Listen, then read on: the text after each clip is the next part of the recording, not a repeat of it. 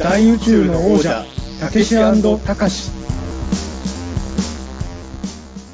緊急指令、こちら飯塚だ。直ちに現場へ直行せよ。 Ten-four 了解。てんてん、よろしく。はい。というわけで始まりました。大宇宙の王者、たけしたかし、たけしの方をやらせていただいております。作家でユーマ研究家の中澤たけしです。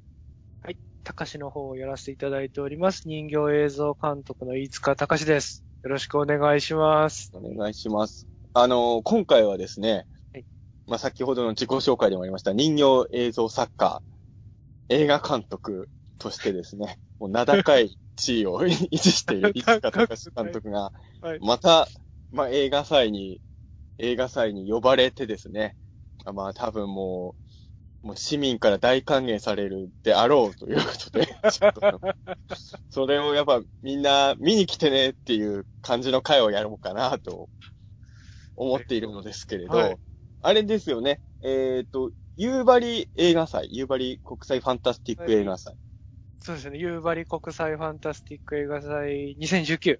2019。もう何回目ぐらいなんですかね、夕張映画祭。そうですよね。もう結構経ってますよね。何回ぐらいやってるんですかね。そうですもんね、タランティーノ読んでやってたんですもんね。そうですよね。で、一回こう、夕張市の破綻とともに一回止まったりして、そっからまた復活して、みたいな。で、まあ、あのこの番組の第1回目でも語りっていますが、僕、まあ、たけしとたかしが出会った場も夕張映画祭だったんですよね。で、まあ、まあ、今年の夕張映画祭は僕の作、関わってる作品は一本も上映されないんですが、さすがたかしの作品はなんと2本もまず上映されると。そうですね。日本やっていただく。そして、まあ、ある種映画祭の顔と言ってもいいでしょう。オープニングフィルムも作ってる。つまり計3本ですよ。ね。ありがたいこねとです。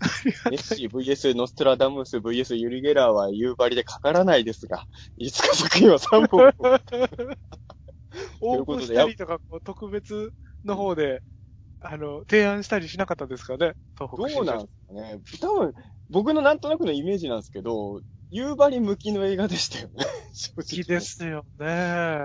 東北新社さんにその発想がなかったのかなちょっとわかんないですけど、まあ、いや、まあ、流し、持ってってもね、跳ねられる可能性ももちろんありますけどね。通る、通ること前提では喋れませんけど、まあ、とりあえずその、飯塚さんの作品が3本も上映される夕張映画祭が、開催が近づいているということで、やっぱその話をするべきかなと思いまして、えー、今年はいつからなんですか？映画祭。私は3月の7日の木曜日からはい3月10日の日曜日までおーなるほ4ど。日間開催ですかね。はい。飯塚さんの作品は3本上映されますけど、飯塚さん本人も行かれるんですか？僕も金、土、日って行けたらなと思って今予定を調整しているという感じなんですけど。絶賛スケジュール調整中ということでで。すね。あの、風の噂によると、はいこれを収録してる時点ではまだオープニングフィルムができてないとも聞いてるんですけど、そうなんですよね。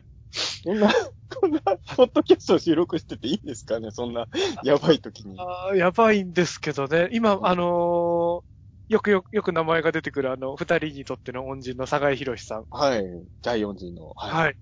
と、あとこう、僕の人形のやつ、映画の時の人形いつも作っていただいてるあの、愛知にある模型屋さんの J ファクトリーさん。ああ、はい。もう、よくツイッター上でお見かけしております。はい。はいの、あの、お二方に、絶賛、オープニング映像用の人形を作ってもらってるところで、そんな裏で、こんなポッドキャスト、だってこれあれですよ、あの、もう全部暴露しちゃいますけど、今2本撮りの2本目で、あの、映画祭のオープニングフィルムできてないのに、さっきまで1時間10分ぐらいルパンレンジャー対パトレンジャーの話してましたからね。締め切り前のね。バレたら怒られるやつですよね。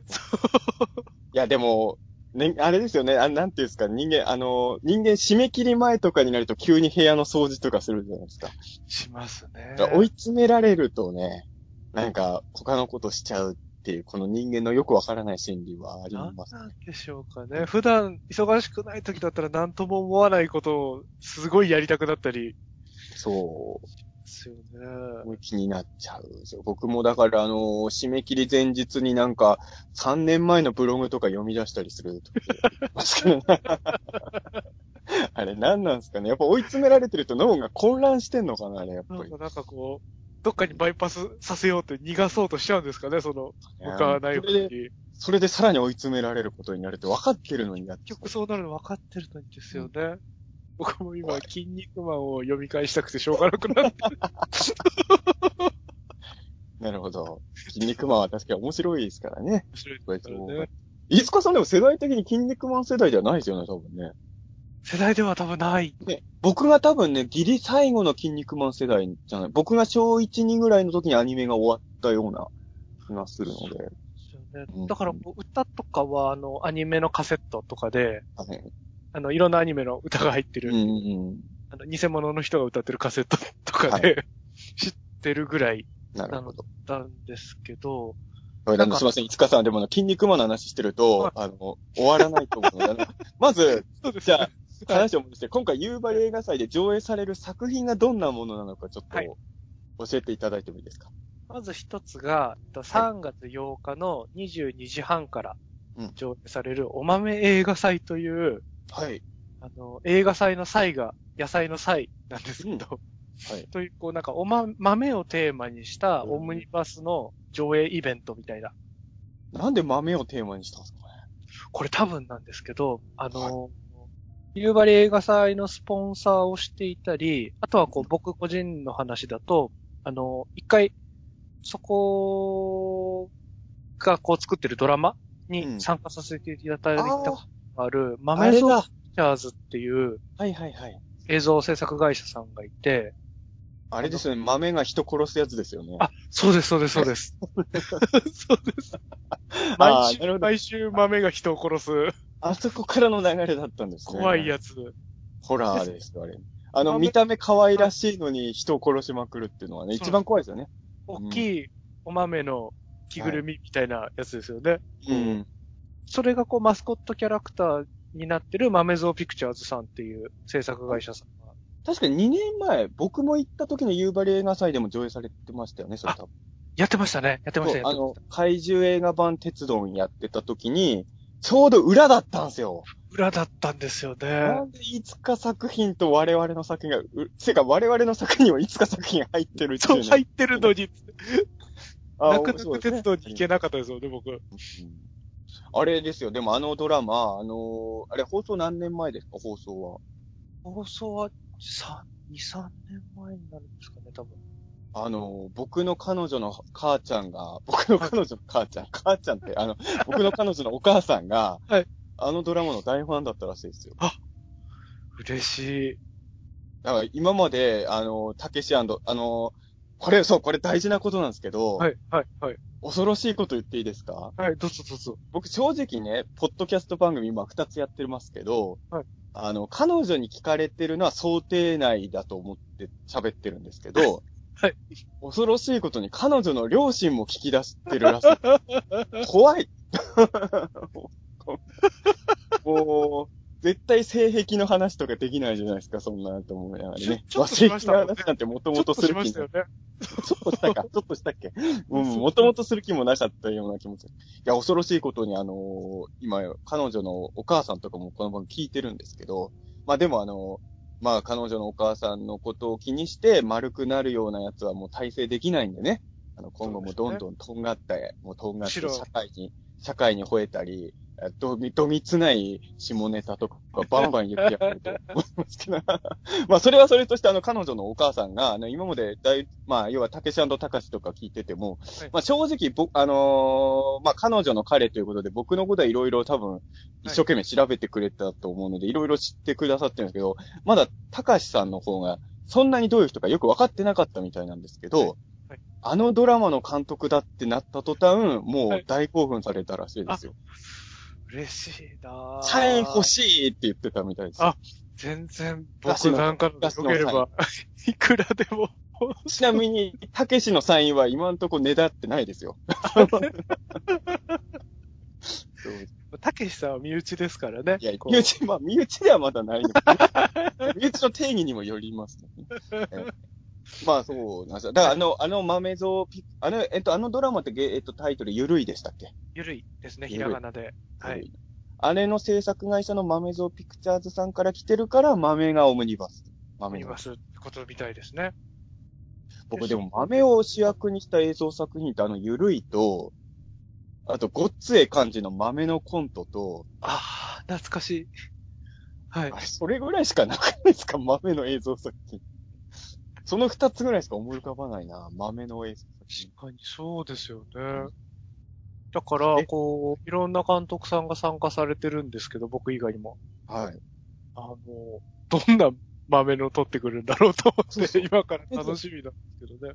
これはショートフィルムってことですか？みんな。そうですね。。みんな短編ではい。撮っていて、で、僕は2月3日は戦争だよといううん。作品を撮ったんですけど。なるほど。節分をモチーフにした作品ですね、きっと。そうですね。まあ、それは誰でも当てれるだろうって話ですね。はい。さも、分かったぞ、みたいな感じで言っちゃいます。それはそうですよね。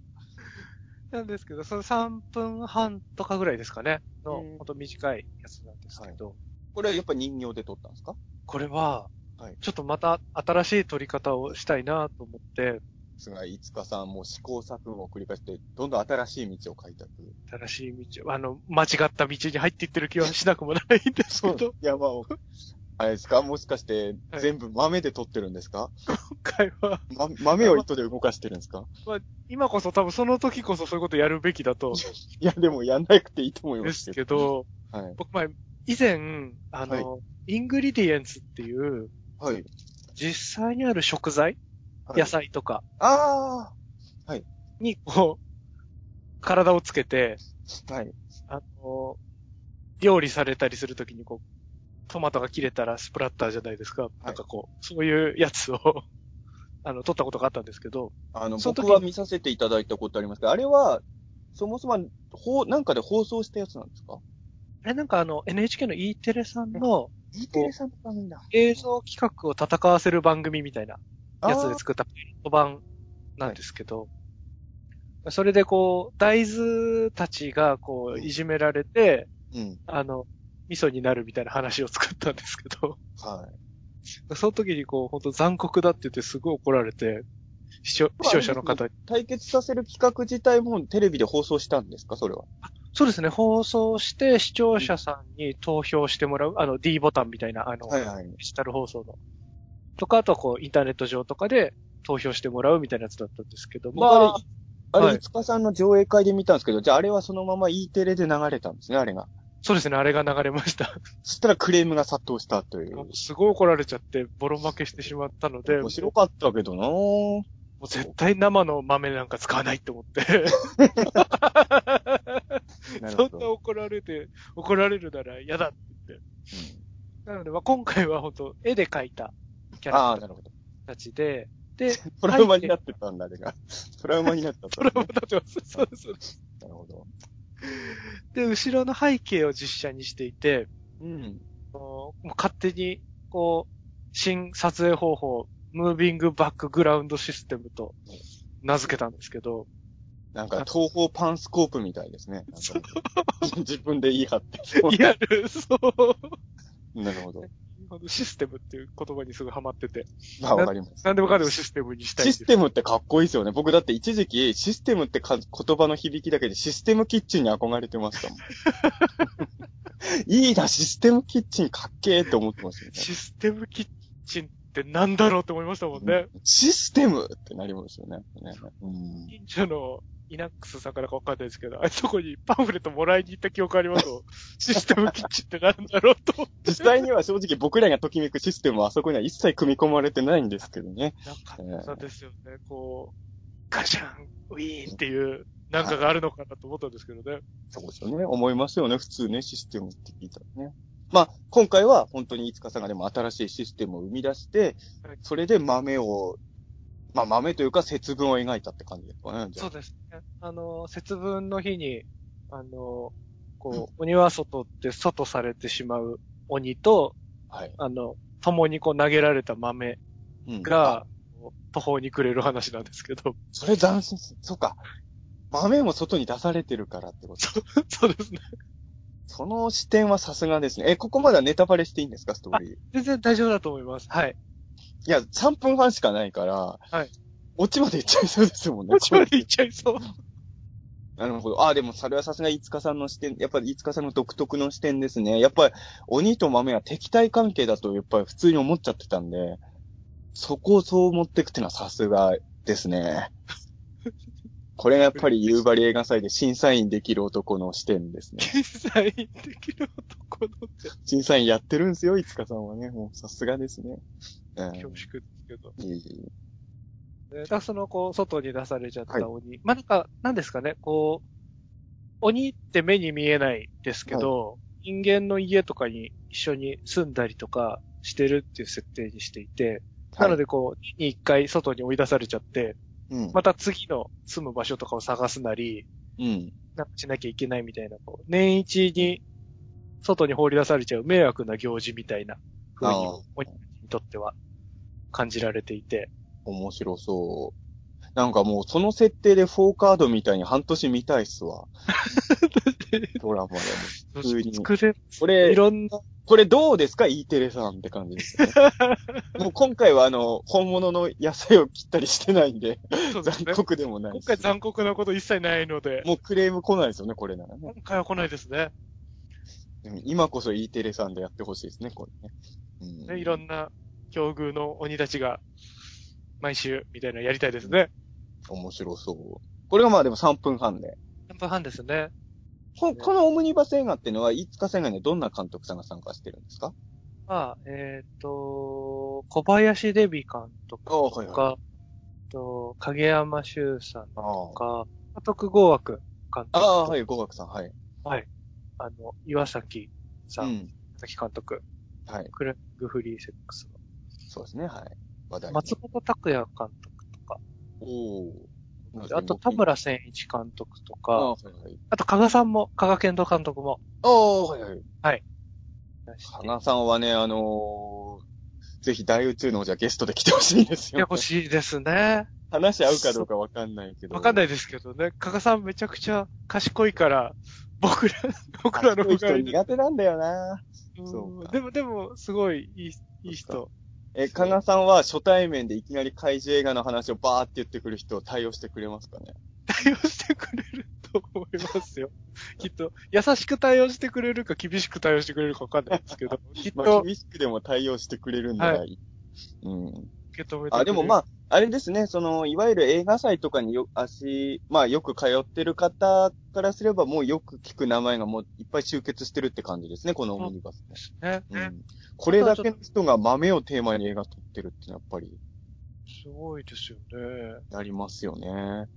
ただこう、僕が直接、こう、はい会ったことはない方でも、やっぱりこう、中界隈とか、単館系の、インディペンデント系の映画界隈では結構なんか知れてる監督さんたちも、うん。他にもたくさんいらっしゃるので、こういう時ってどうなんですかね？ん本当は、だったら豆じゃないの撮りたかったとか思ってたりするんですかね？わかんないですけど。確かにそのテーマとの向き合い方ってどうなんですかね？普段から豆のこと考えてる作家さんってどの世界にもあんまいなそうじゃないですか。いないですよね。あもう豆で思い出したんですけど、あの、三池隆版の妖怪大戦争とかだとね、はい最後に活躍するのは結局豆ですからね。確かに。妖怪大戦争を集結させられるのが豆ですからね。意外と映画業界から豆は、三池隆が注目してるぐらいだから、意外と豆は実は映像を撮ってる人だったら注目してんのかな？してるのかもしれないですよね。まあ、あれですもんね、こう、あの、畑の肉ですからね。そうです栄養価もあるし。ね。今あの、清志郎さんも歌ってましたからね。だ、あれどんな歌だ、いつだ、いつ好き好きみたいなやつでしたよね。ありましたね。ありました、ありました。僕あれ映画館で見てか、めっちゃ唖然としましたもんね。もうそんなオチで許されるんだっていうね。うん。あれはびっくりしましたもんね。あ、それで言うと、あのーお豆っていう、はい。こう歌とはい。映像、作品が、か、結構前になんですけど、浅井康さんっていう人が、はい。監督さんが作られていて、ええはい。これがまた非常にいい作品で、そうなんねそれがこう、お豆映画祭のこうメインキャラみたいになってたりとか、そうなんだ。予告編の音楽とかでも使われてたりしてて、多分そのお豆も上映されるんじゃないかなと。こうあれかもしれないですね。これでお豆ブーム来るかもしれないですね。たらいいですね。もう今後は豆と聞いても、ごっつえ感じのコントしか思い出せない時代から抜け出すんじゃないですかね。豆をテーマにした映像作品がみんなの頭の中にいっぱい生まれるのかな。うん。できればあのコント作品も僕大好きなんで、こう、並列で共存していくと嬉しいですね。並べる。この、この映画祭が評判良くて、この、えっ、と、第、パート2を作るときには、松本さんも監督で入ってほしいですね。いいですね。あれ、2本、豆って2つぐらいありましたよね。こう、あのコントはそうですね、ありましたよね。うん。何回か見た記憶あります、あれは。うんあれの、こう、新作を見たいですね。ね見たいですね。ぜひそれを目玉にね。そのためにもこの第一弾が盛り上がらないと。嫌がらないとですね。で、まあ、もう一つが、はいあの、中澤さんも参加されてたことがある、鉄丼という、はい。はい。こちらもオムニバス映画ですね。そうですね。はいと同じく3月8日のうん深夜0時から。ああ。あれ？なのでえっと、豆の方は何時からでした？豆は、えっと、22時半あからいいですなのってないはしごができるという。今度は被ってないんですね。今度は被ってないんですよね。いろいろ調整いただいて。はい。マイルド鉄丼、アホな子、バカな子、間抜けな子というタイトルのうん。オムニバス作品で。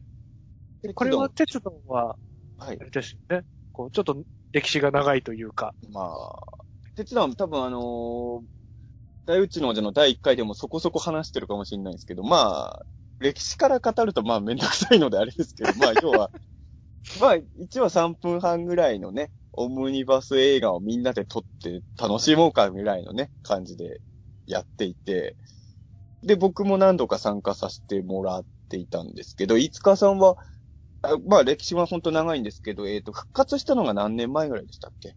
活したのが2013とか、2とかですかね、確か。スタートしたのが90年代なんでしたっけあれは。そうです。90年、結構前90かな。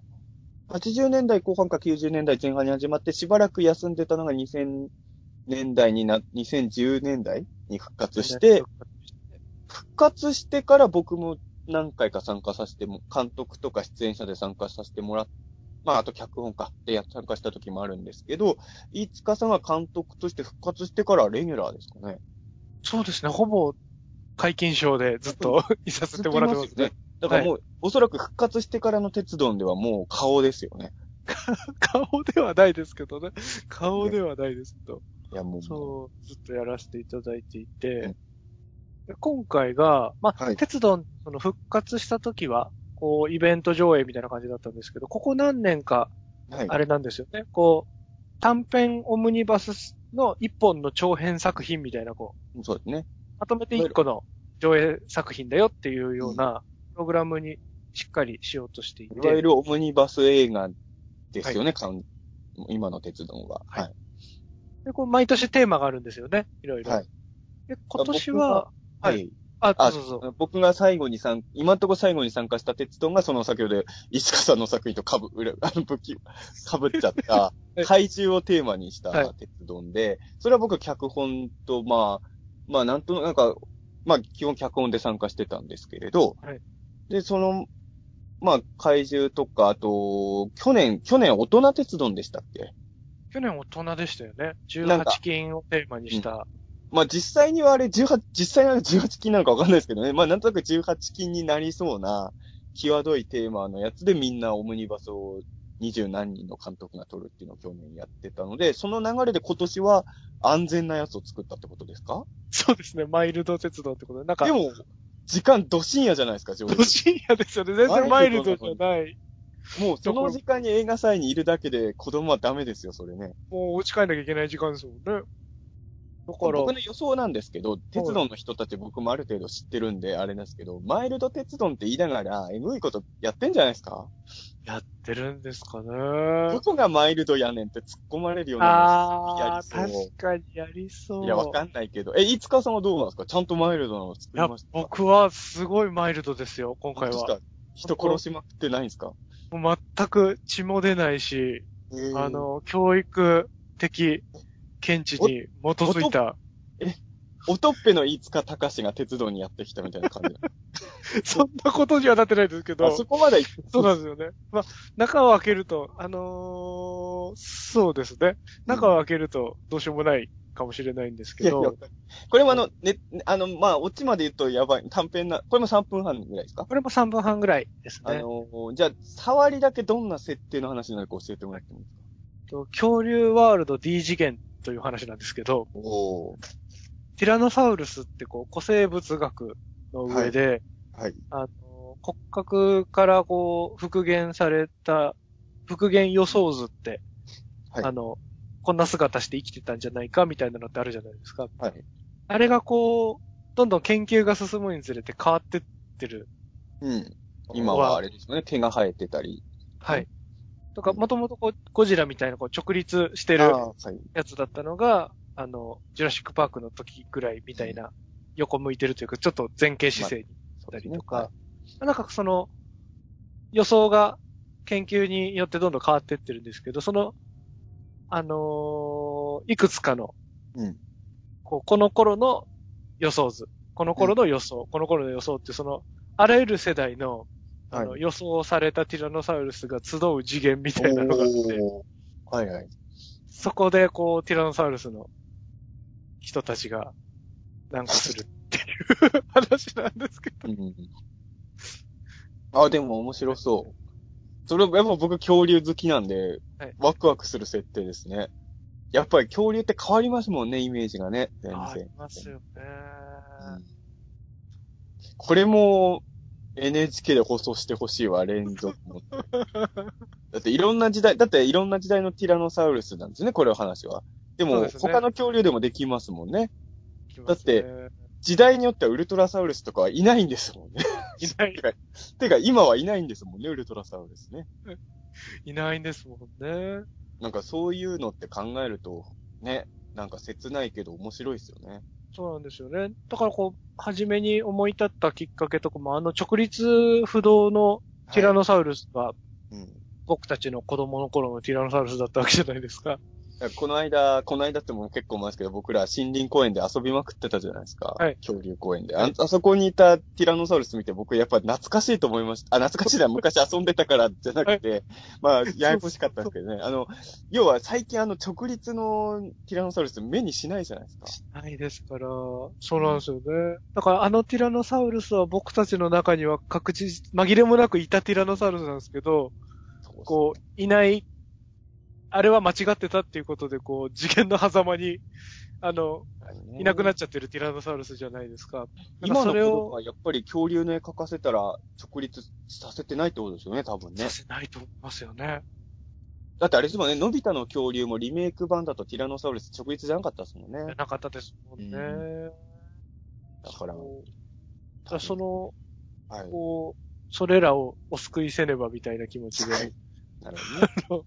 作ったんですが、うんえっと、まあ、あのー鉄道とか、あの、夕張で流れる映画祭って基本的には英語字幕が国際映画祭でつくんですけど、はい。その時にいつも鈴木直樹さんっていう、あの、映画の上映イベントとか企画したりとか、いろいろ。ろされてる方にいつも翻訳をお願いしてるんですけど、はい。鈴木さんがこう、あのー恐竜ワールド D 次元についてつぶやいてくださっていて、はい。あの、鈴木さん曰く冒頭から非常に斬新な世界観を観客に押し付けて、押し付けて？それを消化する間も与えないまま、ストーリーが展開していってしまう作品ですとのことなので、まあね3分半しかないですからね。これは、だから、こう、そうですね、E テレさんお願いしますみたいなこととか、おとっぺでやらせてもらってるお子さん向けのやつの、こう、経験が生きてるかどうかっていうのはちょっと怪しい部分はあるかなとは。この番組を E テレの関係者が聞いてる可能性が限りなくゼロに等しいんですけど、まあ、なんとかしてね。えー僕の彼女のお母さんが NHK の人だったらよかったんですけどね。E テレの人聞いてなさそうですよね、この番組ね。うんなさそうですね。たけしとたかしにタッグで仕事をあげようみたいな方がいたら、僕、僕でもい一応昔道徳の教科書に作品載ってたんですけどね。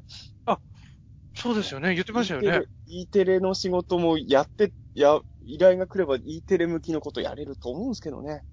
うん、別に普段から、ひど、あの、普段から下ネタとかを言ってる人じゃないんでね、別にね。そこはちゃんと使い分けができる人ですもんね。普段からバイオレンスではないので、ちゃんとね、お願いしたんですけど。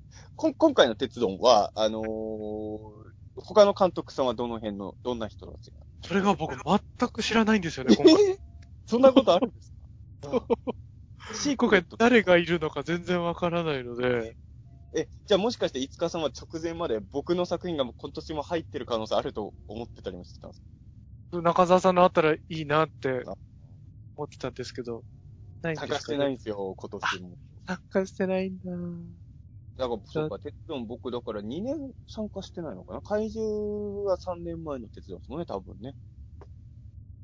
うんだから中澤さんの監督作品を待ち望んでいるんですけども監だともう何年前の鉄道になるんだろう。いや、だって僕の監督作品待ち望んでる人多分、いつかさんしかいないんすもん。そんなことないですって。いやいやいや。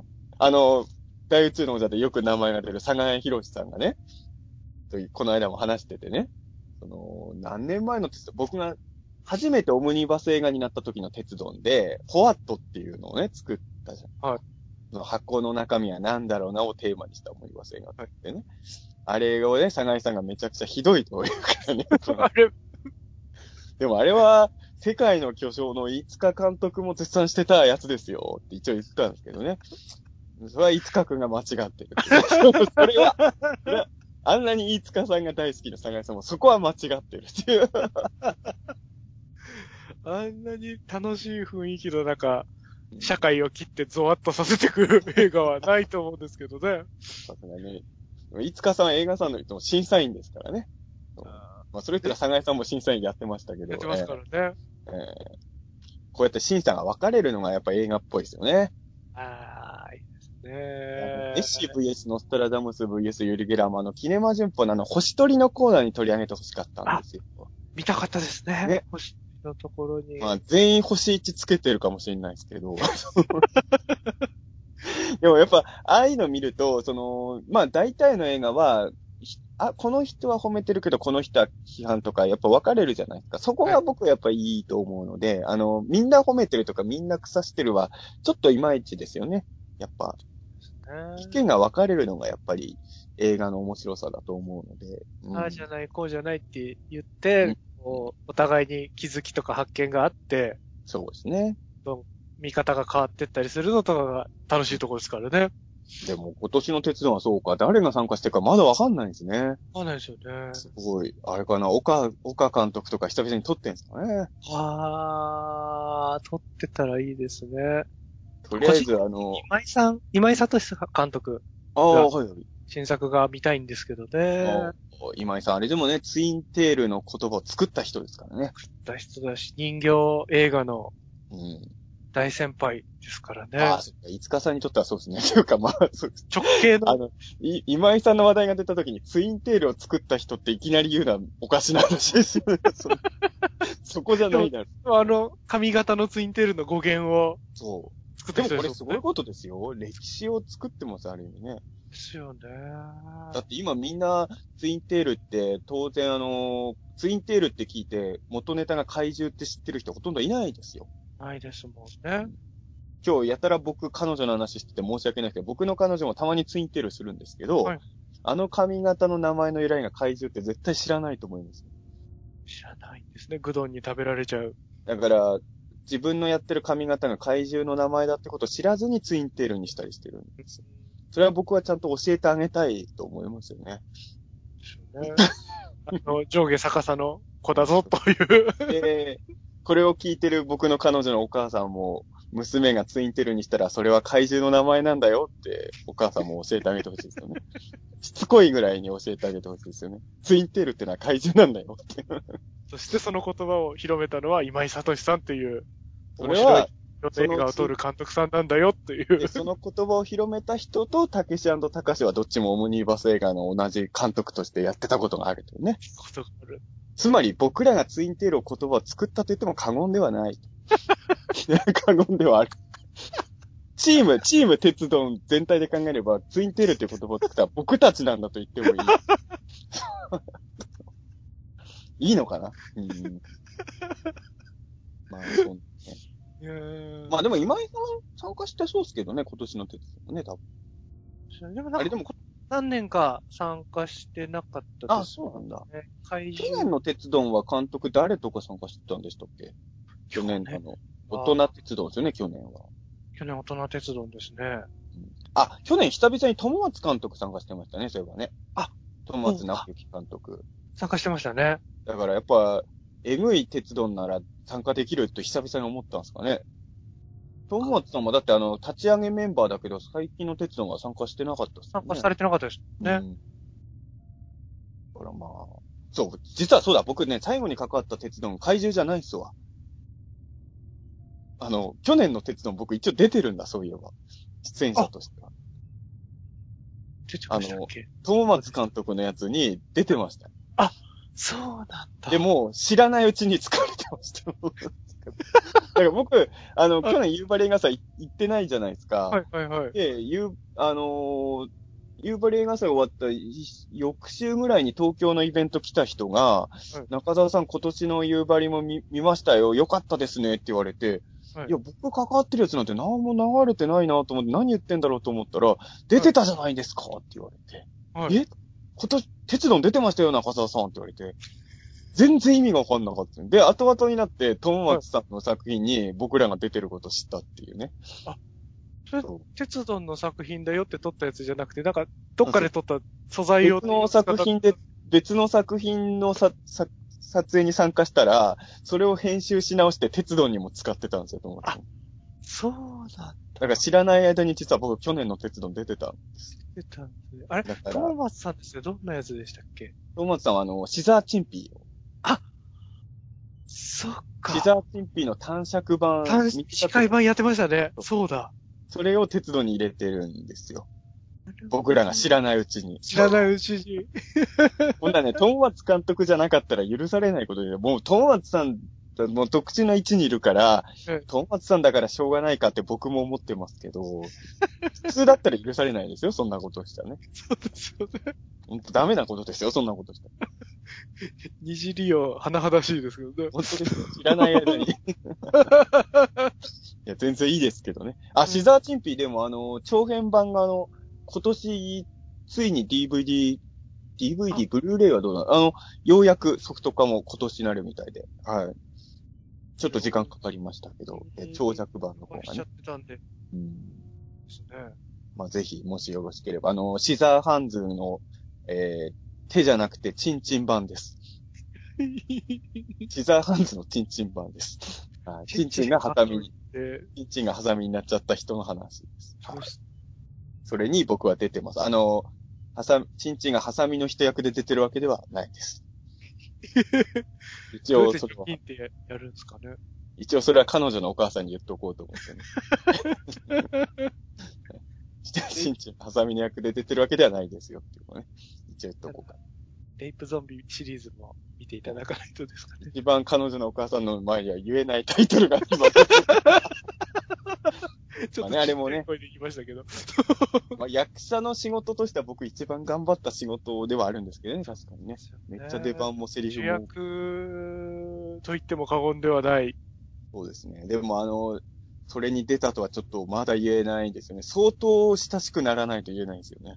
そうですよね。まあ、誤解も多いですからね。そうですね。見ていただいたらわかると思うんですけどね、大丈夫な部分も。まあ、ダメな部分もありつつ。ね。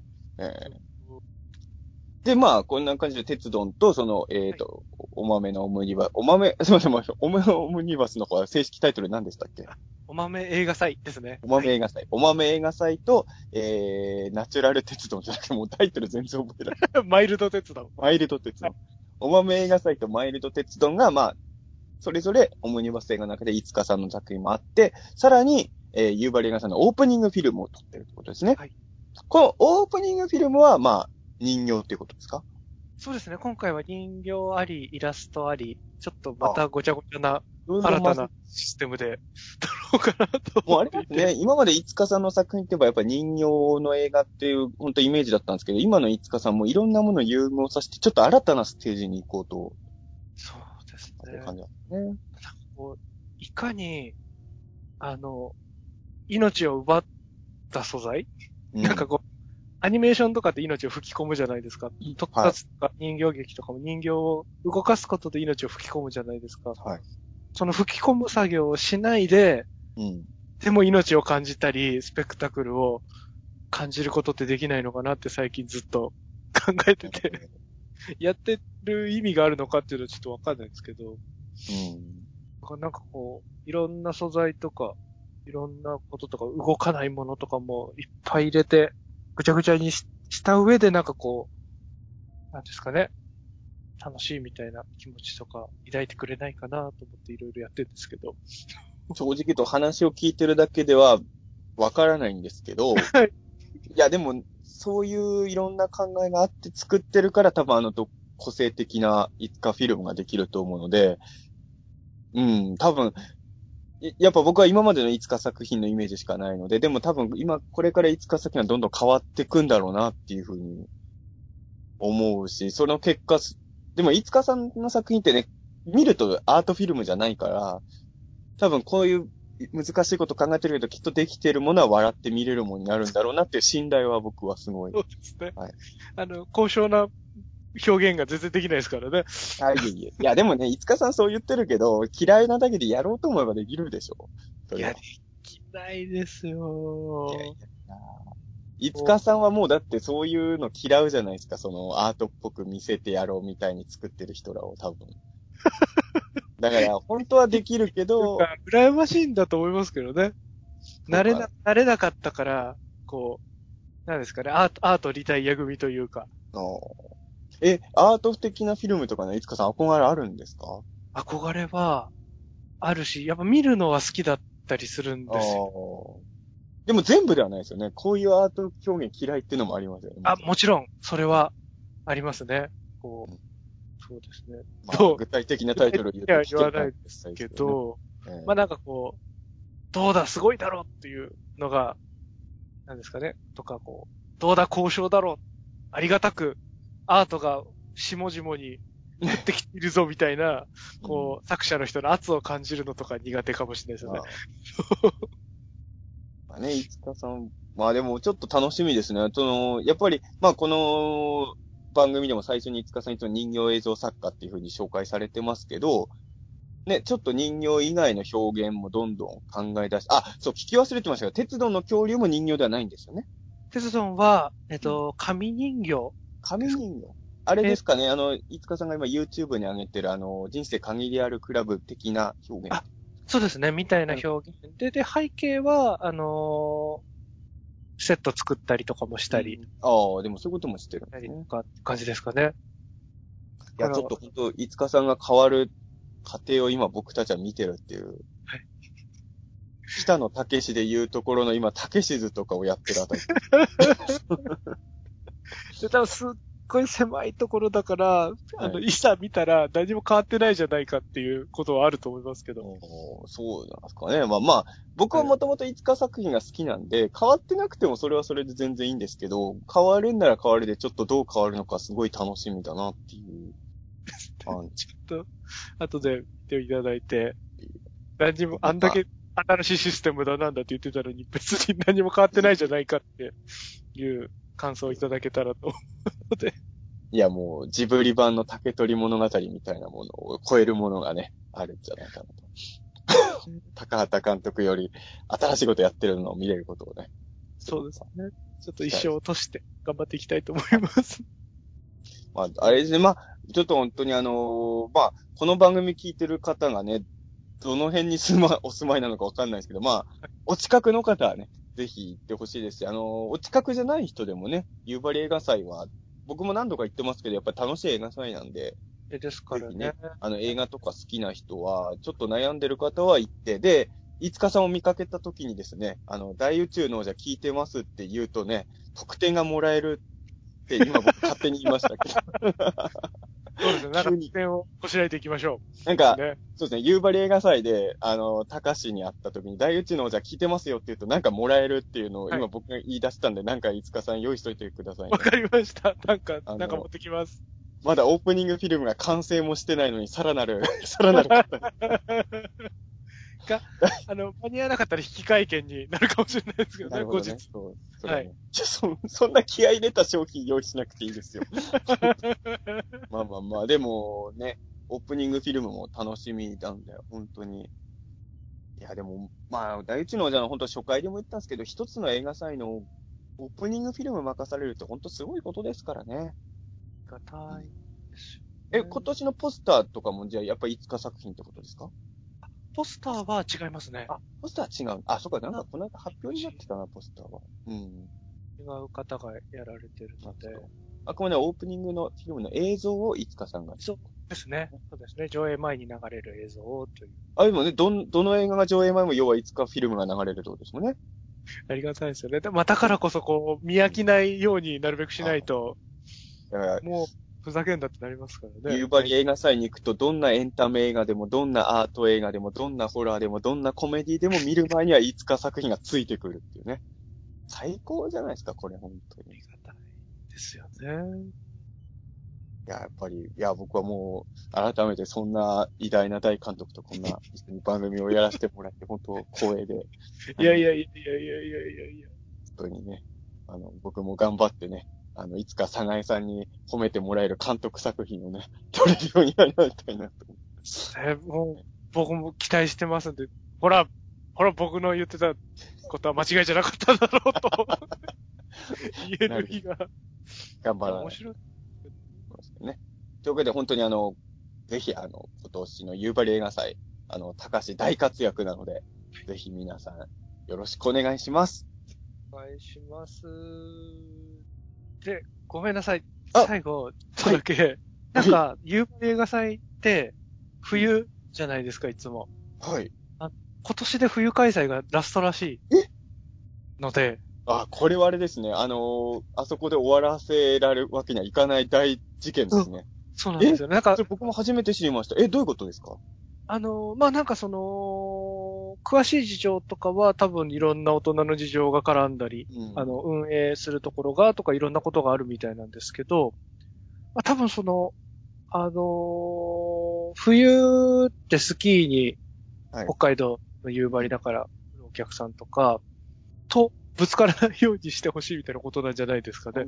観光客が来る時期をずらそうっていう。ずらそうみたいな。あれですかね、あの仮面ライダーとスーパー戦隊の放送時期を、開始時期をずらしたような半年ずらしたみたいな、お客さんたちの多分こう、取り合いにならないようにとか、なのか、まあちょっと、あのー厳密な真実はちょっとわかんないですけど、一応発表はしてるんですか？あ、発表は、冬開催が今年で最後っていうのは記者会見の時に発表されてたみたいで、あの、だからでも夕張映画祭行ったことない人はわかんないかもしれないけど、今まで本当ずっと冬にやってて、まあ正直ね、ただでさえ寒い時期になんで北海道っていうのを思ったこともあるんですけど、あ俺行けばわかるんですけど、特に僕みたいな、まあ関東の人間からすると、やっぱあの、北海道が一番寒い時期にやってるってことが魅力だったりもするじゃないですか。そうですよね。だから、あの、うん本当に映画を上映する場所と、あの、ご飯食べたり、お酒飲んだりする場所しかないので、雪に閉ざされた中で映画と、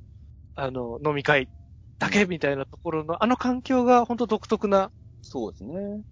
距離感の近さとか楽しさを生んでた気がすあのるので、、夕張映画祭名物でストーブパーティーっていうのがあるじゃないですか。はい。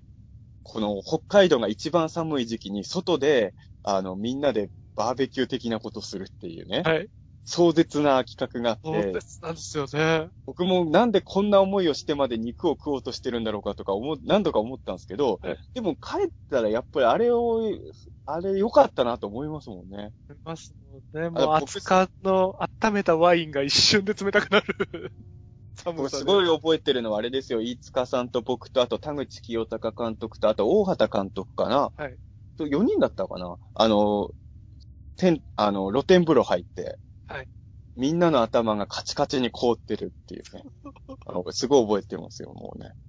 みんな凍ってたあやっぱでもそれっていい経験ですよね。いい経験ですよね。だからこう、中澤さんいらっしゃらなかった時とかも、はい。あの、田口監督とか、うん。小畑監督と、お風呂入りはいつもやってて、ああ、もう、もう定番になったんですね、定は。番になっててうん、そう、だから、あれもやっぱり外が寒いから、冬だから温露天風呂も気持ちいいじゃないですか。そうですね。まあ夏も気持ちいいですけど、こう、まあ、頭、そうですね。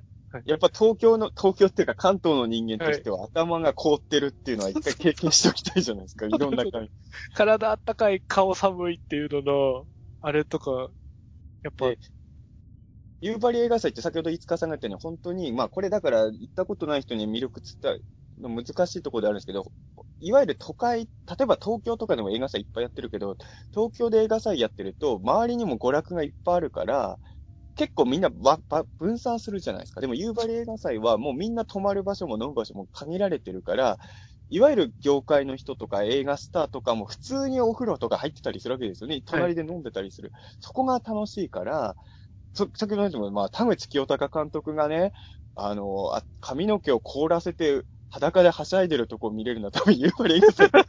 だけですもんね。これがやっぱり、だから冬開催じゃなくなると確かにその魅力は少なくともなくなっちゃうわけですもんね。だから、えー、じゃあ今年の夕張映画祭はその冬の映画祭の醍醐味楽しみたい人は確かにちょっと逃せない感じなんですね。だからこう、大御所監督とか大御所の俳優さんのおちんちんウォッチングみたいなのも僕密かな楽しみにしてるんですけど。おちんちんウォッチングは夏開催でもできると思いますよ、別に。おちんちんを見るだけならできるから。できますかね。それは冬じゃなくてもできると思いますけど。でもやっぱこう冬で露天風呂にこう駆け込んでくるちっちゃくなってるおちんちんを、まああ、そうですね。それはね。こんな、こんな縮み上がった可愛いおちんちん、あの、かっこいい俳優さんもしてるんだなっていうのが楽しいですからね。あ、でも本当知らなかった。夕張映画祭、そっか、冬開催ラストなんですね、今年はね。だからちょっとこう無理してでも行かなきゃなみたいな感じで。あ、そっか。だから、飯塚さんも今本当お忙しいじゃないですか。いろいろね、仕事で。でも、ちょっと今年の夕張はやっぱりじ自分が直接行かなきゃ、自分も行かなきゃっていうモードになったってことですね。行きたいなと思いますよね。で、田口監督とかも、あの、はいあのー自主怪獣映画祭り、うん。ますしね、また。そうですね。うん。そっか。じゃあもうこれから夕張映画祭はガラッとイメージ変わりますね。冬開催じゃなくなるとね。夏開催になると変わりますよね。夏になるんですか？夏みたいなことは言ってましたね。ええかも。逆に言うと僕夏の夕張がどんな感じなのか全然イメージがわかんないけど、どんな感じなの？夏の北海道いいって噂は聞きますもんね、金がで。そうか。確かに夏行ったことないからな。行ったことないですもんね。それはそれで楽しみですけど、まあ、今までの僕らが知ってる夕張がさ、今年でラストだから、まあ、やっぱ気になる人はい行ってみた方がいいんじゃないかということですよね。で、あと、夕張までのあの電車？夕張待ってる、夕張線ですかね。ちょっと正式な名前わかんないですけど、あれも3月いっぱいで廃線らしくて。あそうですか。僕も、なあれですよ。だから僕と五日さんが出会った場所ですよね、あの電車が。あの、牛かなんかを引いて止まりましたよね、一回ね。そうなんですよね。牛ぶつかって止まってましたよね。電車止まっちゃいましたよね、動物にぶつかって。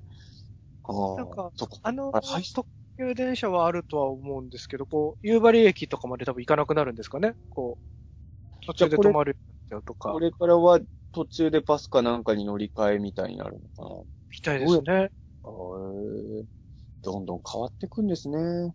やっぱり。結構まあ、後ろ向きな配線ってことではないらしいんですけどあ、そうか。はい。はいこう、あの、電車ずっと走らせるより、いろいろバスとかで連携してやった方が、こう、あの、いろいろいいことがたくさんあるだろうみたいなことで、はい。あの、市長の、こう、うん。政策みたいなので、は、あの、うん。うん前向きな配線みたいなインタビューみたいなのはな載ってるほど。なので、こあ、なんう、かでも、いろいろ変わるんですね。なんかちょっと僕も、いや、僕、五日さんほど夕張映画祭毎年のように行ってる人ではないんですけど、やっぱり、でもなんだかんだで一番行ったことのある映画祭なので、ちょっと感慨深いですね。そういう話聞くと。うんえーそうか。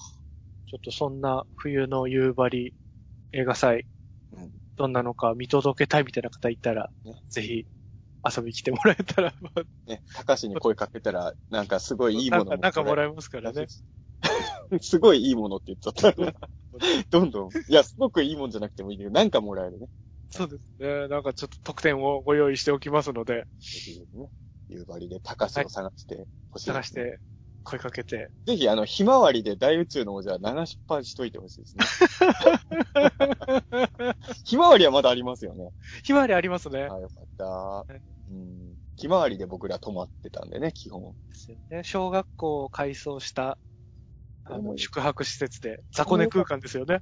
でもあれも良かったですよね。やっぱりなんかその、宿泊学習的なワクワク、大人の修学旅行でして、ほんと夕張映画祭はね。本当ですよね。楽しかったなまあそんな感じで、はい。